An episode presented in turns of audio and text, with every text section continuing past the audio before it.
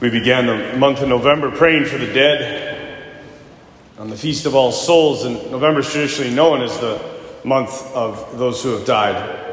And as we make it to the end of the month, we start to think about our own death. If you listen to the readings for the month of November, they just keep building upon each other. And basically, they're building to what we call, as Catholics, the four last things.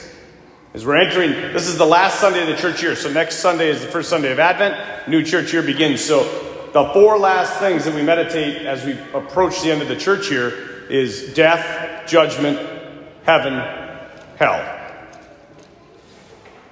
I found it kind of funny. A couple of weeks ago, I was talking with this guy who's claimed to be an atheist, but he asked me if I believed in hell.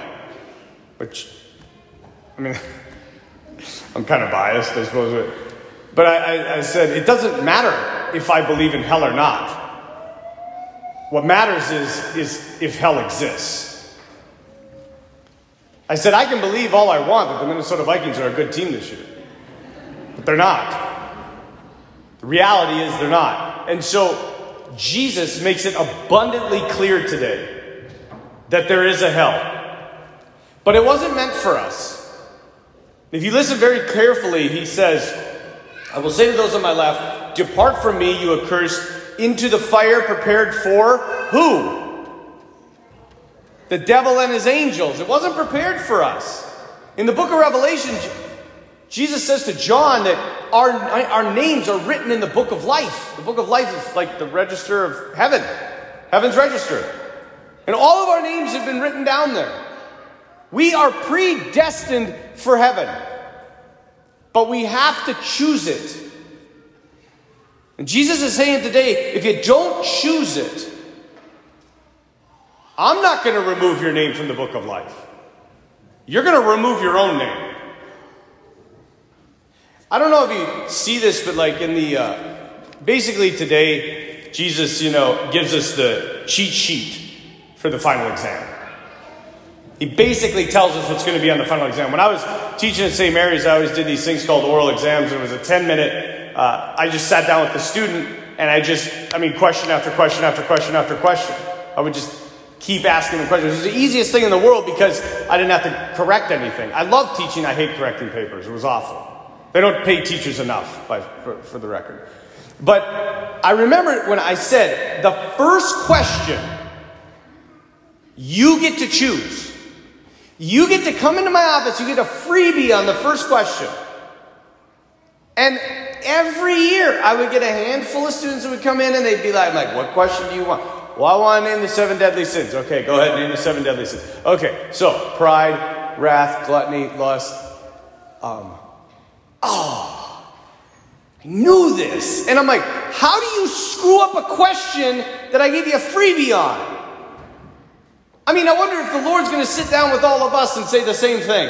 I told you what was on the final exam. How did you mess it up? And here's the crazy part I don't know if you caught this.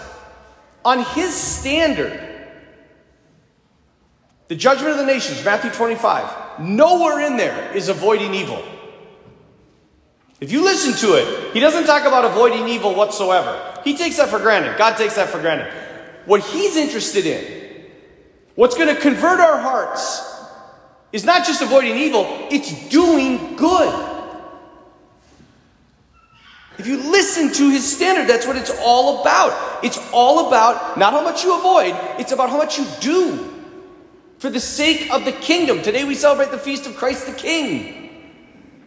And why is this God's standard? It's because he knows when we truly live the Christian life, when we enter into that deeply into that life of love and self-sacrifice, everything changes. Not only our lives, but those around us. And his kingdom will be established. I don't know if you know of uh, St. Catherine Drexel. If you ever heard the story of her, very interesting story. She was a very wealthy, affluent young woman. Um, she was a good Catholic. She supported the missions. She loved working for the poor. And she had heard about in America the poverty of the Native Americans and the struggle of the missions that were going on in, in the Americas. And so she had a private meeting with Pope Leo XIII. And she said, Your Holiness, we've got to do something about the missions in America. They're destitute, there's sickness, there's poverty, there's hunger. Send your missionaries. And the Pope very wisely looked back at her and said, Why don't you go? Why don't you go? You know the crazy part of the story? She did. She did go. She left everything. She started a religious order in America, and she, she worked in the missions. When those words were addressed to young Catherine, the high ideals, it changed her life. Something I find troubling in the modern day and age, I don't know if you see this, but especially with young people, they have no desire to help out. They have no desire to step up to be a part of something that's charitable. We live in a very individualistic society where every man is his own island. Getting volunteers from the younger generation is like pulling teeth. Look back 50 years, those of you that remember. Think how many organizations were in the church and how full they all were. Because the church was community oriented. Now it's divided, now it's individualistic. How many young people in our parishes and schools have the same ideals, the same incredible generosity and love for Christ and His church that Catherine had? Do we challenge them? One of the things that drove me nuts as vocation director is I would sit down with a young man and he would say to me, he'd say, You know, Father, I'm thinking about being a priest. I'm like, Great. Said, There's just one problem. I'm like, What's that? My parents think I'm wasting my life. My parents think I'm wasting my life. You want to talk about crushing high ideals? That's how you do it. Our young people aren't pushed anymore. You set a bar for them, they'll reach it. Trust me, I was high school chaplain. If you set it that hard, that high, they'll reach it. If you put it down here, they'll reach that too. Where are we setting the bar? When we go to Guatemala, I'd take numerous pilgrimages down there with high school kids, and they would go down there all fired up and like, we're going to serve the poor, we're going to build them a house, it's going to be awesome, we're going to give them so much. And every time they would come home, they received more than they gave. Because we had finally pulled them out of themselves. They were living for something other than themselves. And they saw that this world is a lot bigger than themselves. I remember when we'd come home, Uh, one, one year we came home, this kid, he had wanted this mountain bike, like all of high school. And he got back from Guatemala, and his dad was at the airport with the bike as his senior graduation present. And he came out and he said, Dad, I don't want it. After what I've seen, I couldn't possibly accept that. And then you know what else I see is, is within two, three months, they're back into the culture. That's how dangerous this culture is. You can, you can show them people dying, orphanages that have no kids or, or no, no families, kids that are dying because they have no love. And in two to three months, they're back at it. Our society makes life about us.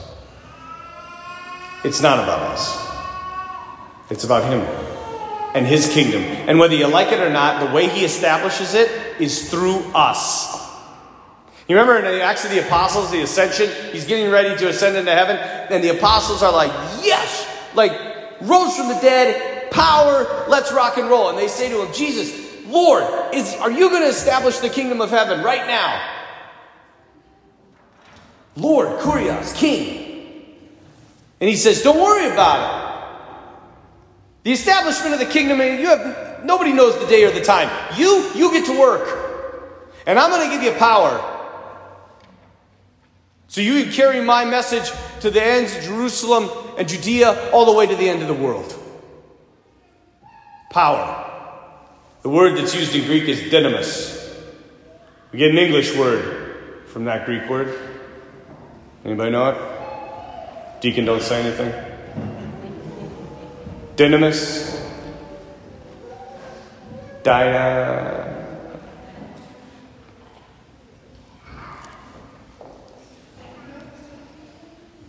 Come on! It's spelled D Y N A M I. Finish it. No! Dynamite, power, dynamite. I give you exploding power. How many of you feel like you have dynamite in your life, in the workplace, in your house, out in the world? Or do you feel more like you have a black cat firecracker? Or maybe a snap. You remember those? He's throwing snaps at people. We're meant to have power. And the way that we have power is we unleash God's love into this world through the good that we do. That's how the kingdom's established. I said this at the four o'clock, and after the four o'clock, somebody said, Father, I get it. I get what you're talking about. How do I do it?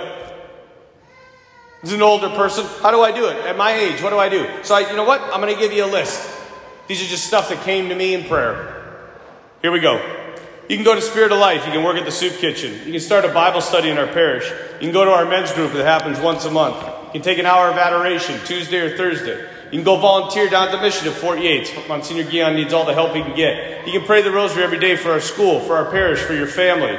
You can give money to help fix the variety of problems we have in the school. Use the skill sets that you have to fix something on our property that we need done. You can get a stack of Burger King gift cards out of the scrip account, and every time you pull off those ramps, you see people standing with a sign that says homeless. You stand and give them a Burger King gift card. That's feeding the hungry. You can help teach faith formation. God knows we need more of those. Join the Knights of Columbus. Donate more to your parish. Have more resources so that we can help more people in the community. When the restrictions lift, you can go visit nursing homes. You can do communion services. You can take communion to the homebound. There is a ton to do. And so few that are willing to do it. Jesus says, Visit the imprisoned. I cannot tell you how imprisoned the nursing homes are right now. You have no, maybe you do. I don't know if you work at them or I see them because I'm one of the only ones that's I'm considered a necessary health worker. I'm allowed in at end of life. You cannot believe the pain that exists in a nursing home. And this isn't new because of COVID. This has always existed. Lock them up, forget about them. I got stuff to do. It is the most lonely place on the planet. I sat with a lady the other day and she said, Father, I'm not worried about dying from COVID. I'm worried about dying from loneliness. Loneliness. I've watched her slowly, slowly, slowly fade because she has no one. There's no more painful place in the world than a nursing home. So many complete, so many people complain about they're unhappy because they don't feel loved. That's not the problem. People are unhappy because they don't love. They don't push themselves, they don't get out of themselves, they just think about themselves. Jesus didn't pick the standard we have today just for fun. He picked it because he knew that when we helped others, when we got out of ourselves, that we would change, the world would change, and the kingdom would be established. It's not about avoiding evil. It's about unleashing good. May we live as loyal subjects of Christ the King. So at the end of our lives, after all the good that we've done for this world, we can hear, Come, you who are blessed by my Father, and inherit the kingdom prepared for you since the foundation of the world.